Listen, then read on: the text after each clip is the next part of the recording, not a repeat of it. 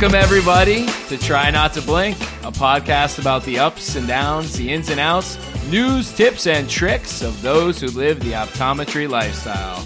We'd like to thank the amazing people at Valley Contax who have made this podcast possible. Of course, they're makers of stellar gas permeable lenses and the oh so incredible custom stable scleral lens. In case you're wondering, I'm on the East Coast and I'm Dr. James Diem. I'm joined by my uber talented co host who is repping the West Coast, Dr. Roya Habibi. Roya, what is up? Hey, friends. We have a super unique podcast for you tonight, and we are really excited to share. Jimmy, you want to tell everyone about it? I feel rude to just steal Well, the thunder. Yeah, you know, um, I was a big fan of the show ER back in the 90s, and uh, there were some amazing doctors on there. And uh, so this person has nothing to do with that show. But uh, he uh, is an ER doctor, and he has uh, a really big uh, podcast, actually, big following. He's been doing it for uh, quite some time and uh, for a decade or more, I believe. Um, and he's just a very, very talented, uh, well uh, spoken, uh, just uh, uber Rock star. knowledgeable. He's a rock He's star. just, he's, he's just. I, I can't come up with Podcast any star? better. He's a, he's a, he's a maniac. Podcast star. podcast star. And um, you know he he's willing to spend some time with us goofballs. Uh, why? Because as many of our listeners know, uh, the eyeballs are just totally spooky when it comes to uh, ER docs and urgent care docs. So October is what month? It's our spooky month, and you so know it just makes sense. why doesn't it, it? All of us hear some of the the common problems, and we think, oh, an eye infection, a pink eye, meh, meh, no, not that exciting. But basically, every other doc is terrified of the eye in a weird way. Not terrified, but just they they don't necessarily have the same tools as us, and maybe how we get to see them, we have more time to think about it. Uh, but regardless, it's I think you guys are all going to be really excited to hear about the flip side perspective of what an, common problems that uh, doctors in the ER face regarding the eyes, and kind of listening to us trouble through troubleshoot through how to best deal with that. Yeah, you know, um, talking to him was was funny, and I'm thinking to myself, you know, are our listeners going to be interested in this? And I said, absolutely. This is the inside mind of what is going on in ER doctors across the United States, and you know, I think as frontline primary eye care providers, uh, you know, we should be dealing with ERs and engaging them and educating them and learning from them, and and you know, so so we have a good time, and uh, you know, I'm excited to share the conversation with everybody. So, shall we jump into it? Let's do it. Hey guys, I uh, am so excited to have been on the podcast here with uh, ER extraordinaire Rob. How did I say your last name, Rob? Orman. Rob Orman, and you're an emergency room doctor. That is correct. My goodness, and how long you been doing that? Uh, I graduated med school in 95 and residency in 99. So just depending on if I was like a legit doctor after med school, which I wasn't, and then uh, after training, which I was. So about 20 years. And you're a professional podcaster by day. Yeah, professional podcaster by day and night. And now I do my clinical shifts to keep that legitimate, right? to keep doing clinical work. So totally the tail wagging the dog now. So really, really thank you for teaching us a lot about podcasting. Of course, you have like one million three hundred thousand seventy five. Last one I checked, uh, listeners. Um, so we're we're trying we're trying very hard to emulate all of the success that, that you've had. Uh, but one of the things we like to do is we like to ask ridiculous questions of our guests, and we were we are your guests as well. But we still would like to ask you some ridiculous questions. So without further ado, Roya, would you like to hit him up with some ridiculous questions? Rob, it's a simple one, I'd say, but what, if you had to define yourself, is your spirit animal? My spirit animal. That was uh, Defines your. Yeah, I was just. Yep. It's funny. I was just reading this in Tools of Titans by Tim Ferriss, and he asked Jocko Willink. Said Jocko, he's a Navy SEAL, does the Jocko podcast. Jocko, what is your spirit animal? And Yes, Jocko what is it? replies, negative. What the fuck is a spirit animal? okay, my spirit animal. Um, I'm going to say, well, I'd like to say the snow leopard, so that Ooh, I, it that's a good it- one. No one's ever fancy. said that. Well- everybody's an eagle. I'd like to say the snow leopard, but it's probably a labradoodle. Yes. Nice, nice. But it's All right, but. Jolly. but it's my labradoodle. Everyone likes you. my labradoodle who's like totally totally chill. Not when he like a spaz when he was a puppy, but he just like you know he's chill. How about a snow labradoodle? Oh, that's what I am. snow I'm a snow labradoodle. Nice. Okay, so you're on a stranded island. All you can eat is pizza. What is the topping you're going to have on it? Pineapple. What? You are something No. special. I knew this was going to be good. A pineapple pizza Yeah. loving. Oh, absolutely. and the Snow second choice would be would be olive and mushroom, black olive and mushroom. You didn't even I- I'd think say about that's a it. decent choice. That's No. a real answer. no, it's just that taste of the pizza with the pineapple. It's kind of like, you know, when Michael Jackson reigned supreme, people either loved him or hated him. It's just like pineapple on pizza, and I love it. nice. Fair enough. You got to know what you like. okay. I mean, you've been working in the ER for 20 years now. What comes into the ER? It can be common or not, but you're like, yes, I love seeing this problem. Without question, it's rectal foreign bodies. There is absolutely Stop. no hesitation because it's always an interesting story, and you get to relieve somebody's suffering in a very quick and immediate way. Rob, okay, listen. I am dead serious right now. Stop. I'm dead ass serious, and I'm I'm not being goofy there. That wasn't supposed to be punny. Dead ass serious.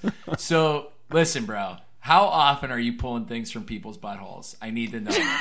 It seems to come in spurts. So it's been, I don't know, a year, so to speak. It's been a year or two, really, since, since I've done that. But sometimes you'll have two or three in a year. It's Seriously? a bummer, huh? Waiting right now for the next. I, I know, right? There's so much job dissatisfaction because I, I haven't seen that for a while. But uh, yeah. He's gloving up. Watch out. You know, and perhaps it's that people are getting wiser to this and, you know, using devices which are more easily retrieved because earlier in my career, we'd see it all the time, all the time. Sometimes, you know, I every couple weeks you would see that. But uh but now it's I've- not as common. Wow.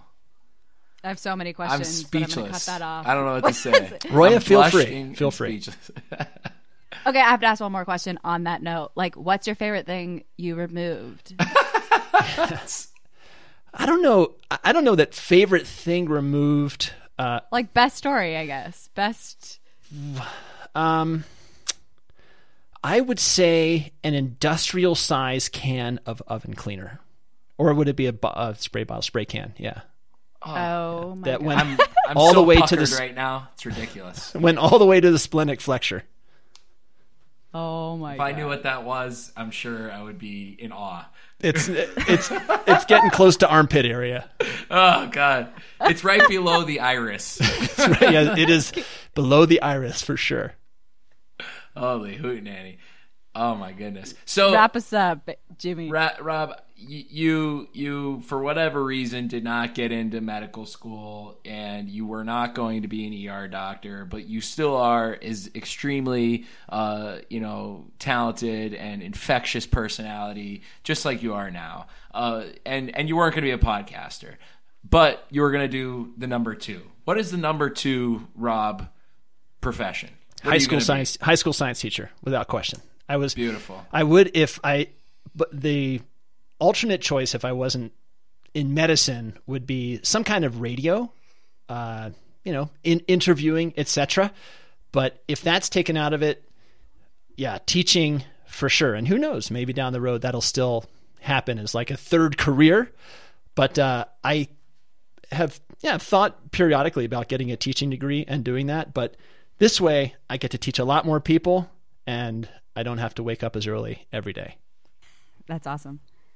You know, another thing that comes up, at least in our world, that I'd love to hear is uh, questions or things that you may get repeatedly calls from eye doctors that you wish maybe you could give a little educational spiel on. So one one thing in particular that I feel maybe a little like is controversial is for us, we've now started to check eye pressure or excuse me, blood pressure kind of as a meaningful use data point, but if we measure a blood pressure that is in a malignant range, we have a sort of an obligation, I suppose, to send patients to the ER. How do you feel about that as an ER doc?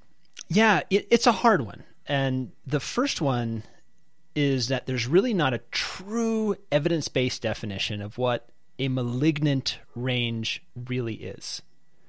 Because there's no blood pressure in general, if you take the whole population, that is that's that's too high. There's the effect that that blood pressure has, which is the hypertensive emergency. And one of the challenges with this is that there's all sorts of different guidelines that have contradictory advice and different terminology. And the way that that that I see this is that, blood elevated blood pressure is broken down into three parts, and the I guess uh, a frustration that that we feel is that people get sent into the emergency department with asymptomatic elevated blood pressure. So the blood pressure when it's a hypertensive emergency causing end organ damage is going to cause problem to the eye, the heart, the brain, and the kidney. The four main areas of destruction in that hypertensive emergency. And there's all sorts of complexity as to why that happens. So that is the real emergency. So you could have somebody who's got a blood pressure of 220 over 120 and they're just they feel totally fine. Totally fine. And think, "Oh gosh, what do I do with this?" Well, I'll tell you what we generally do with that patient when they come to the emergency department is we just watch them for a while. And we say, "Oh, let's see what happens to your blood pressure." And that's been studied uh, you know, what happens to these patients and usually they regress to the mean. Their blood pressure comes back to you know where their blood pressure is. I don't know. Maybe they they were freaked out initially when they had their blood pressure taken in the doctor's office, or you know the white coat syndrome, or whatever. So that patient is different than the one who's having neurologic symptoms, chest pain or shortness of breath, eye complaints, or you look in your eye and you see hemorrhage, or you see something else that's concerning. The one that you cannot pick up is the kidney, you know, which you need a creatinine or you or a urinalysis usually going to be a creatinine. So that's that's kind of a hard one.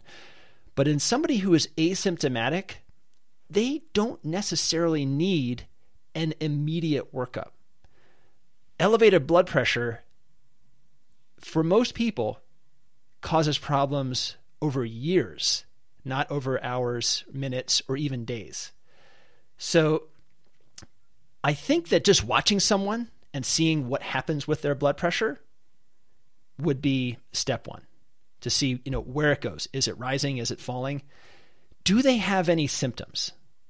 Neurologic symptoms? Cardiac symptoms eye symptoms or i mean you guys are in the unique position you can actually look at their eye and see if there's something bad going on so the hypertensive emergency when we see that person who has end organ damage and a severely increased blood pressure we get their blood pressure down in the next hour or two. That is an emergency. We put them on an IV drip and admit them to the ICU.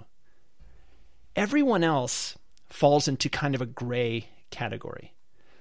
Most of those people are uncontrolled severe hypertension. They're either on meds or they're not on meds. The most important thing for them is good follow up at some point with their primary care doctor to talk about starting antihypertensive medication for the long term. Yeah, There's I guess a, I guess sometimes we have the perspective of like there just like you probably worry about follow up. Some uh, we all worry about follow up, of course, especially something that's not exactly in our field. And so I think some doctors have the perspective of like if I send them to the ER, it's going to scare them, and they're going to realize this is something that's very important. but that's also them sitting around and waiting a long time in the in the in the hospital. Yeah, well, I I think there's a there's a couple things to that. Um, you know, there were you had that hypertensive emergency, the the really sick ones. Then you've got the uncontrolled severe hypertension, which is almost everybody else. then you've got this this middle group, which is oftentimes the ones that you might be seeing in the eye clinic. Somebody with cataracts, and they probably have something else, heart failure, angina, some chronic renal failure, previous stroke. They've got a history of previous end organ damage that puts them at risk for something worse happening. Like those, you know, a little bit more concerned about. This is someone you say they've got a hypertensive urgency. Sure. Um, that, and really, this has to do with our comfort level. Like, ah, oh, God, you know, what what are you going to do with that? So even we kind of wring our hands as far as what to do with that middle group. There's not a particular number for anybody to say, yep, you absolutely have to be admitted. You absolutely have to go to the ER. You absolutely have to get testing. It has to do with the symptoms and uh, you know and their comorbidities. But to the point of you know you go to the emergency department to kind of get the fear of God put into you, so that you understand what the the seriousness of this blood pressure is. Well, that's that's that's one way of seeing it. I how how we would see that when that person comes in is you know they need a full H and P, full evaluation, documentation, nursing time, a room time. And so that's an opportunity cost for the patients who's having an MI in the waiting room, that that room is being used for something that maybe they could have followed up with their primary care doctor. Maybe they didn't need to be seen emergently. So yes, coming into the emergency department is definitely uh, you know something that impacts somebody's life, but it's expensive. There's yep. you know op- there's you know costs for us that it takes our time and it's also time away from you know another patient who might have an acute life threat now that being said you know we're seeing elevated blood pressure all the time and it's like are very comfortable with watching it in the emergency department because we got the resources to do stuff if there's a problem. So it's easy for me to say, yeah, you know, only the patients who have XYZ, they should uh, they they should they should be the only ones that come in. But I don't know that that's necessarily the case. Um, but if you have somebody with a blood pressure that makes you uncomfortable, uh, and that number is not a number that I can tell you. For some people, it's 200 over 100, or 220 over 120, or 250 over 150. That's pretty damn high. Uh, you know, we are always there as a resource, and we'll take every patient, of course. And if it, so, I would say that if you have a blood pressure that makes you uncomfortable, and maybe you have set criteria for this, maybe not, uh, you should make a point of contact with somebody, right? Their primary yep. care doctor. It's like, Absolutely. oh, let's get you some follow up. If they have symptoms, send them in the ER right away.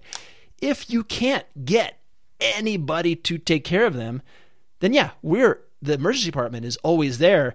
Say like, all right, well, we'll watch you. We'll see if you have any end organ dysfunction and, maybe we'll just discharge you home. Maybe we'll do that. So I don't have a definite answer for that, but I think that there is a fear of the number itself that doesn't take into consideration what hypertension really is, you know, a long-term cardiovascular risk factor. Absolutely. Generally not an acute issue except in that smaller group of patients. Definitely.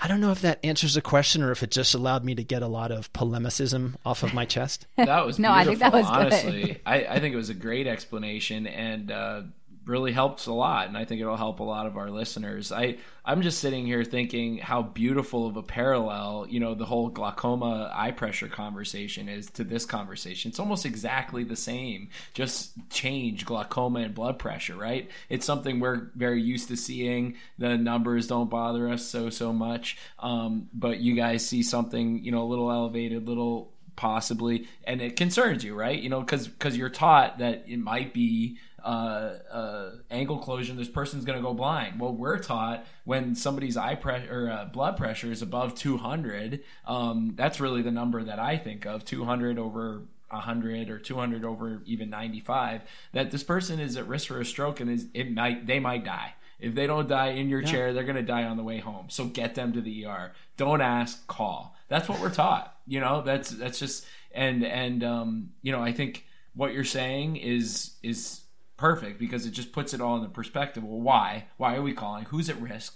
Um, and contact somebody. Maybe the ER isn't the right place, but um, it also might be, and get somebody else involved. So maybe you don't have to be the last one to make that decision. Exactly. I and I I love that parallel that you made about the inadvertent parallel that I made about so with the eye pressure because I guarantee you I am not going to be the last point of contact on that patient with elevated blood pressure uh, with, of elevated eye pressure nor am I going to send them out from the ED without calling you to say what the heck do I do with this thing because I'm crapping my pants.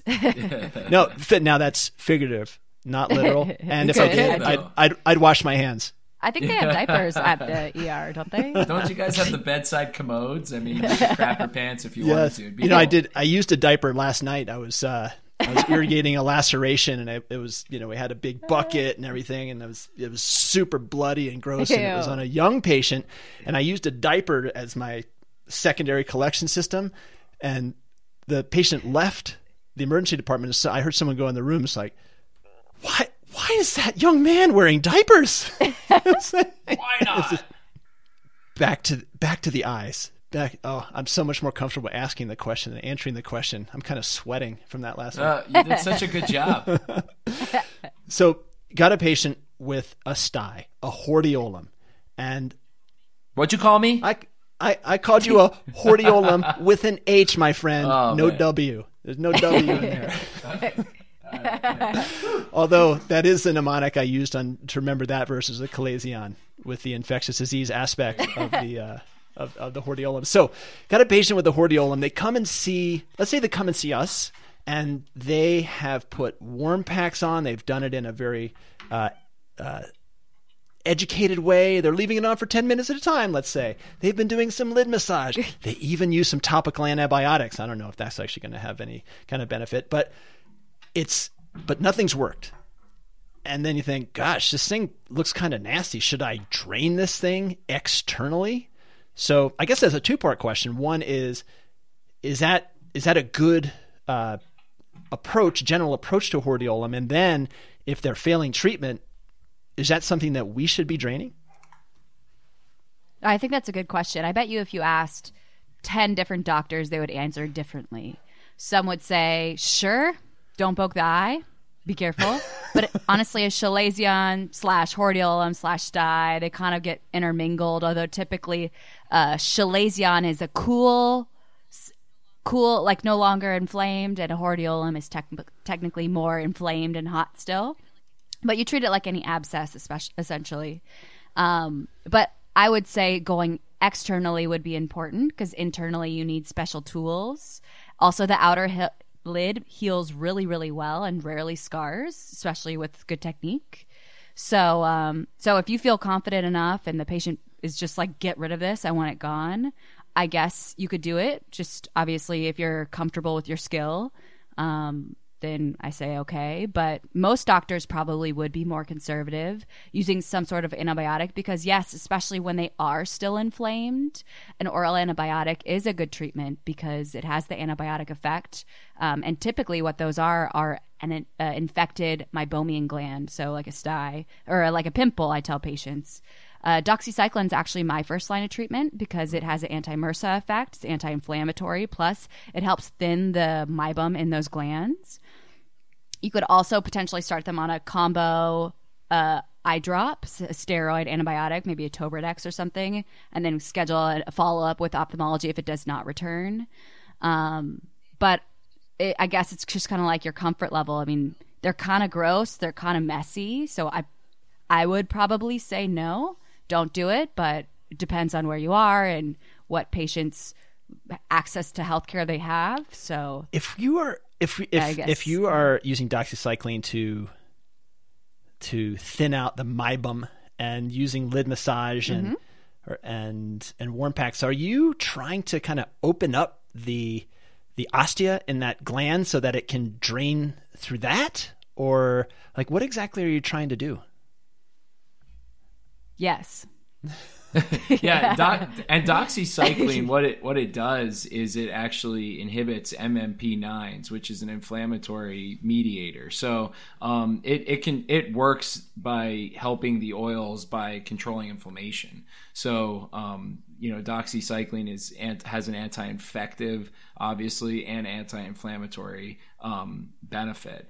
Um, I, I use doxy also. Um, I my I actually first line go with uh, like a Keflex or a Z-Pak even. Um, so you can do either, but I think you know the the the take home here is a lot of times I'll get a Hordeola from uh, urgent care or emergency room, and they've given um, erythromycin ointment only. Uh, don't be afraid to prescribe an oral antibiotic. This is an internal infection, and I think you'll have much better success with with that. It's much less likely, in my opinion, to convert to a chalazion if you've given them a oral antibiotic. But if it looks like there's a failure or it's pointing, it's like, mm, that is just a nasty eye looking right at me, not like the hordeolum itself looks like an eye. Think, okay, just give it a little poke with an 11 blade. Don't go through the tarsal plate now, but uh, give yes. Go go ahead Yeah. and see if you can drain that. I wouldn't do. You guys like to do this kind of stuff, huh? That's the vibe I'm getting. You're looking for any No, I'm, I want you to tell uh, me we're be like, absolutely "Look, bro, not. Do not ahead, do. Do not do. That's what I want you to say. I I specifically asked my oculoplastic specialist what he said. And I mean, you know, plastics people are a little touchy. He said, do it. He said, do it, don't poke the eye, go through the outside. If you're careful, I mean, obviously, if they have a big scar, they come back and get mad at you. That's a different, like, you want to do it at, with the least destructive, Do the least harm, right? do the least harm exactly but if if they've tried a lot and you feel confident that you could nicely do it then you could try but like any abscess as i mentioned it's it's gross they're they're sticky and messy Oh, we don't think so- abscesses are gross. We actually, we actually, we think Yeah. they're Yeah. awesome. They're awesome. Abscess. They're awesome. It's, uh, the more, the more volcanic the eruption, the more satisfying we are with that. so just a little poke, and um, let's say if somebody does go through the tarsal plate and and injure that, I mean, they don't go through the um, you know the palpebral conjunctiva, but they they they go a little bit little bit too deep. What kind of problems are they going to cause? you know that's a good question i'm not sure i could fully answer that Can you repeat the question? what What, I, was what was it? Oh, if you went too deep and uh, and you you nicked or you cut the tarsal plate or you you know you went deep beyond just the superficial skin of the abscess. Yeah, I you know for me I think the the thing that you know I'm concerned about most in that aspect is going to be muscle damage. You know that that's going to affect the way the lid open and opens and closes. Um, the tarsal plate's really not you know a, a big big deal. Um, it's protecting you know the the the connection between you know the the uh, um, the preseptal region and the septal region behind the eye, um, behind the um, the septum. Uh, so you know there is a risk for transmitting the microbes that are preseptal potentially to the the region behind the septum, which of course could open the door to a orbital cellulitis. So um, that could be a concern. But just kind of messing around in there could affect the uh, the uh, muscles that open and close the eyelid. So it's like it's a little poke and then walk away. A little poke, walk away. It's like it's like Napoleon Dynamite with uh, Rex Kwon Do when he says, "Break the wrist, walk away. Break the wrist, walk away." There you go. Poke, squeeze, and let's see you later. Give an antibiotic, which you're going to do anyway, right? You're all, you're going to give the antibiotic anyway. Well, let's let's talk some eye issues that we see pretty commonly in the emergency department and starting off with absolutely the most common, which is the corneal abrasion. We see these in general on the initial presentation. And sometimes it's a little scratch, sometimes it looks like somebody just peeled the surface of the cornea off. But when you take all comers and you think about, all right, just the general thought of a corneal abrasion, what's the natural history of these as you guys see them in follow up? You know, first of all, I want to say that a corneal abrasion sucks. It hurts so bad. And why? Because the cornea is the most highly innervated part of the body. Uh, it has the most sensory nerves and nocioreceptors compared to anything else. So that makes It's the cornea? yeah, yeah. I'm not what I thought. I know. Fun fact of the day. There you go. but also, it's another and another unique quality is that the cornea is avascular and immune privileged, meaning it has no blood, blood vessels going through it. Thus, that's why we can see through it, and it is not able to quickly repair itself. Uh, in, in sorry, sorry, not repair itself. It can repair itself well, but it can't heal an infection quickly. Um, again, also promoting good vision. But natural history, wound repair involves a couple mechanisms, uh, all of which can quickly happen in the cornea. So within 24 to 48 hours, the cornea can heal a normal abrasion itself. So I, I think you know that that's a, a great you know fact. We love to tell people that you know not only is it the most highly innervated, but it's also one of the fastest re- regrowing, natural healing. So you're gonna be fine. You're gonna make it, even though you know you feel like your brain's gonna explode and you feel terrible. You're gonna you're probably gonna make it through. But we have some really fun ways uh, to keep people comfortable. Uh, so you know one of the things that we'll see when they come back from the ER, the urgent care, um, you know often they're they're given erythromycin or some lubricating gel, maybe a cycloplegic. Um, but we often try to take it to the next level, make that patient feel good. Uh, so, uh, Dr. Beebe, what do you do, normally do uh, to make somebody feel good? So, when it comes to a corneal abla- abrasion, first of all, I'm going to figure out what happened. Did they, the dog paw, scratch the eye? Did they scratch their eye while taking a contact out? Did a p- plant particle scratch them while gardening? I think that's an important thing to ask.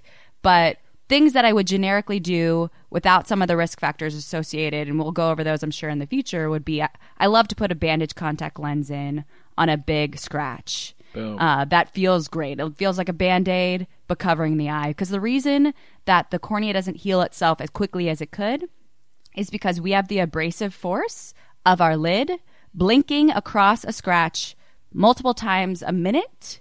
And that actually helps or prevents the cornea from healing as quickly as it would. Wait, the bandage contact is that is that something that I could put on a patient if we had access to that in the emergency department?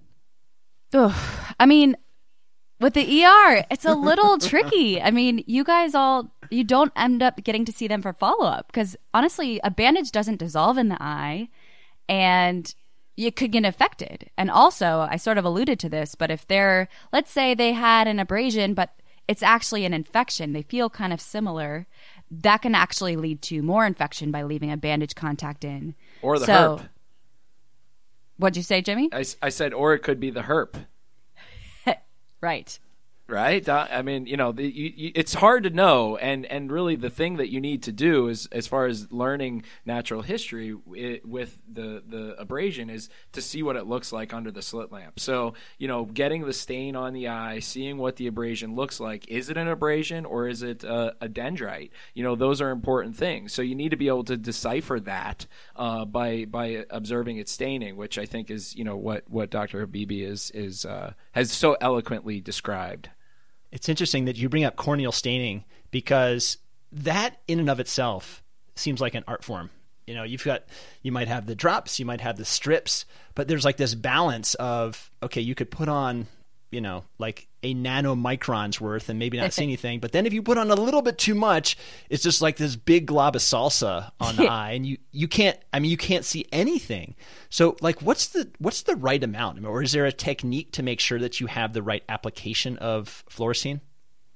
Yeah, I could I could answer that. Um, you know, what I like to do, and everybody's a little bit different, but what I like to do generally gives a, a nice even amount, not too much, not too little. Is I like to take the bottle of Proparacaine. Actually, I like to put one drop of Prepar- Proparacaine on the tip of the sodium fluorescein dye strip, and then take that strip and touch it to their lower um, palpebral conjunctiva. So pull their lower lid down, place it on the lower palpebral conjunctiva, and that often has plenty of solution, plenty of uh, dye to get onto the cornea. Now the other thing is you want to give it some time to to to actually stain. So you might want to wait five minutes, even at the most, um, to to allow for a really sufficient stain. Now, if it's an abrasion, you're going to see that light up right away. Um, but for some more subtle staining, you might want to wait a little bit longer. Five minutes is definitely sufficient. You're probably going to take a look right away, and then maybe a mi- wait another minute or two um, and see if it, the staining pattern has changed at all. So yeah, it's interesting that you mention giving time to stain. I've never actually thought of that because I figured I'll put the stain on, it's going to go in the crevice. You know, it's like the water's going to fill the canyon, or it's just going to just going to go off to the side. Like why why would it take time to stain? Isn't it just it going to? It's either going to go in the defect or it's not. Well, it's not only staining crevices and spaces; it's also staining devitalized cells. So, you know, there's there's stains that stain, you know, are taken up into the corneal cells that are are uh, devitalized. Their cell membranes are, are weak or leaky or open, and so you're you're seeing that as well. And that might be what takes a little bit longer than than just the the wound or the open area. A scratch lights up like crazy right, Right. away. Right. Is there ever a corneal abrasion that goes south? You know, you've seen in a file, it's like, oh my gosh, this is the dreaded complication of the corneal abrasion. I don't know. I, I don't know if they can become corneal ulcers or whatever because we never see them again. So, it, does that ever happen? And if it does, is there a particular characteristic of the initial injury where you can kind of predict that that might happen? Absolutely. I mean, you could even venture to say that sometimes a corneal ulcer, you just never saw it in time, and it was an uh, uh, uh, abrasion first and then became an ulcer because that's just the cornea is a great barrier to protecting the, the the cornea itself from getting infected. So it, physically, it's a barrier, uh, but things that would make you more likely to have a bigger problem would be when the abrasion was secondary to certain things. For instance, abrasion secondary to a contact lens. Uh, vegetative matter is a big one because we know that plants have a lot of fungus involved in them.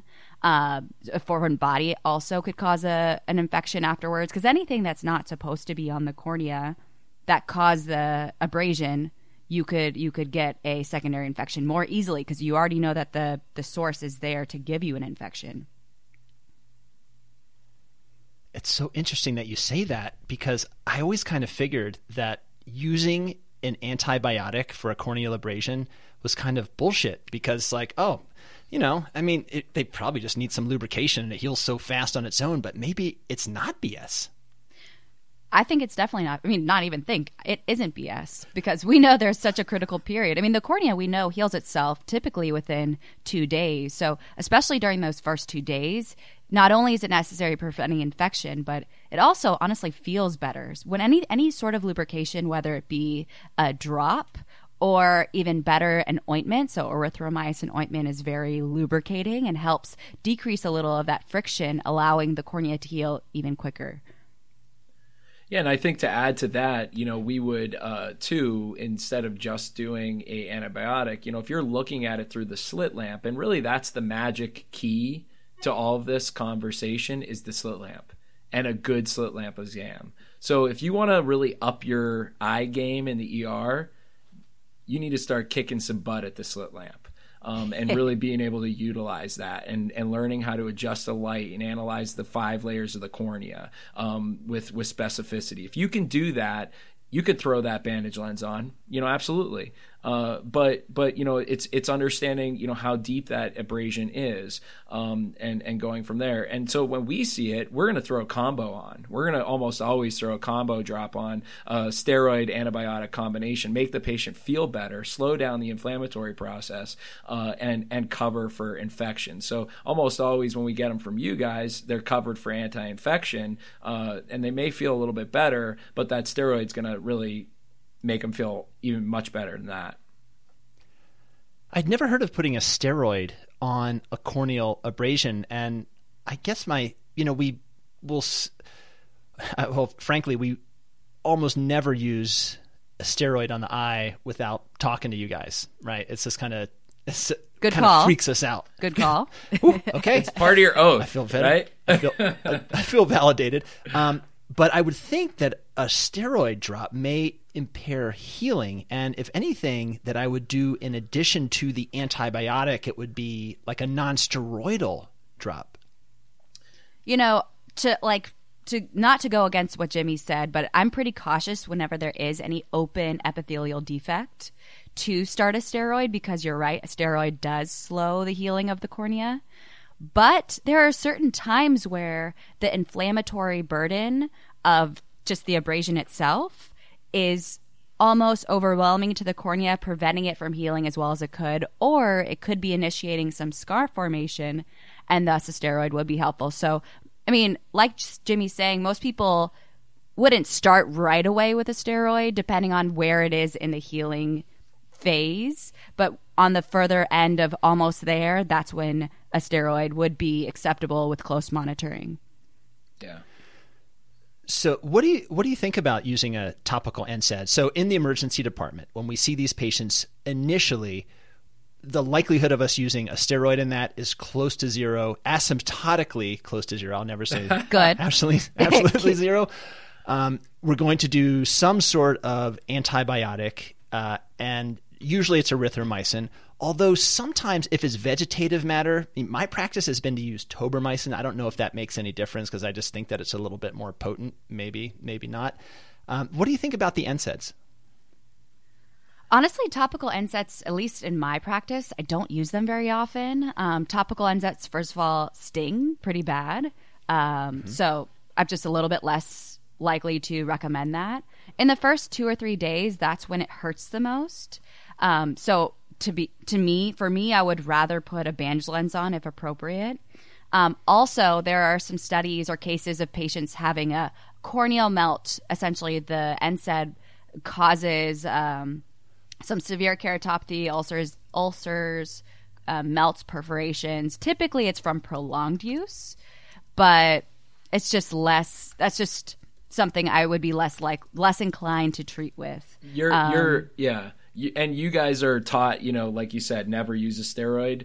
Uh, we're kind of this this don't overuse an NSAID thing or idea has been drilled into our heads. You know that yep. there's some risk of corneal melt, and if you really look at the data, it's paltry. You know, the, the, the actual number of individuals who have had corneal melts, there's like five of them. You know, are I you saying are you saying melt like a patty melt with a T on the end of it, like the cornea yes. actually melts? Literally like, melts. Yeah, literally. I've I've seen a corneal melt, and I'm sure I know Dr. Habibi has as well. I've had a melt in my office, and you know, I'm relatively new to practice. You you don't want a corneal melt. Um, it's it's not a good thing. It wasn't because of an NSAID. This was because of a non-healing um, neurotrophic. Uh, herpes zoster case. Uh, but basically, you know, you can have a melt when the cornea just basic way, basically eats away at itself, um, either because of inflammation or of an infection uh, or a reaction to a medicine. So we're gonna now take a little time machine and go back 20 years to when I first started learning how to treat corneal abrasions. And what we did for all those people was we put on a patch. We actually put on two patches. We would fold a cotton patch in half, and then we put another patch on top of that. And we would tape the eye closed. And then all this literature came out said you don't need a patch. Patch doesn't make a difference. Patch might even decrease the amount of oxygen that the cornea is getting. But I'll tell you what, there are some people they love the patch like Eric Cartman loves snacky cakes. I tell and you what. I tell you, get get in there and get me a patch. so, so I wonder.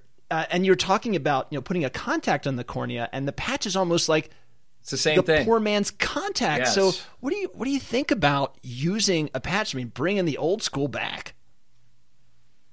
I think it's terrible. Don't do it.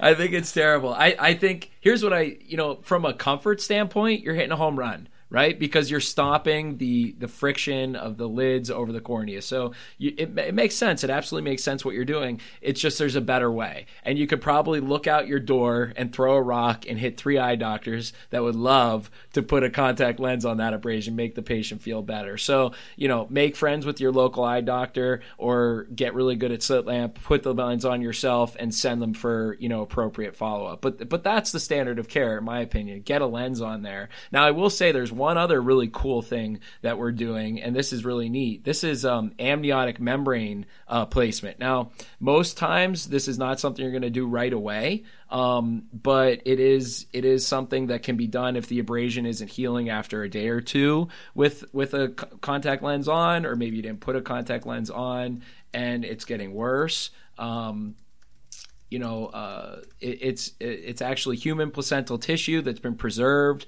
cut, placed on on a round uh, plastic ring and placed on the eye, or a, a, dried membrane that you could then put under a contact lens and put on the eye. It's naturally anti-inflammatory, has growth factors in it. It's it's really really cool. And the main idea with this is to heal it faster, uh, strengthen it, and uh, provide better outcomes. I feel like I'm doing caveman. I care compared to what you're talking about.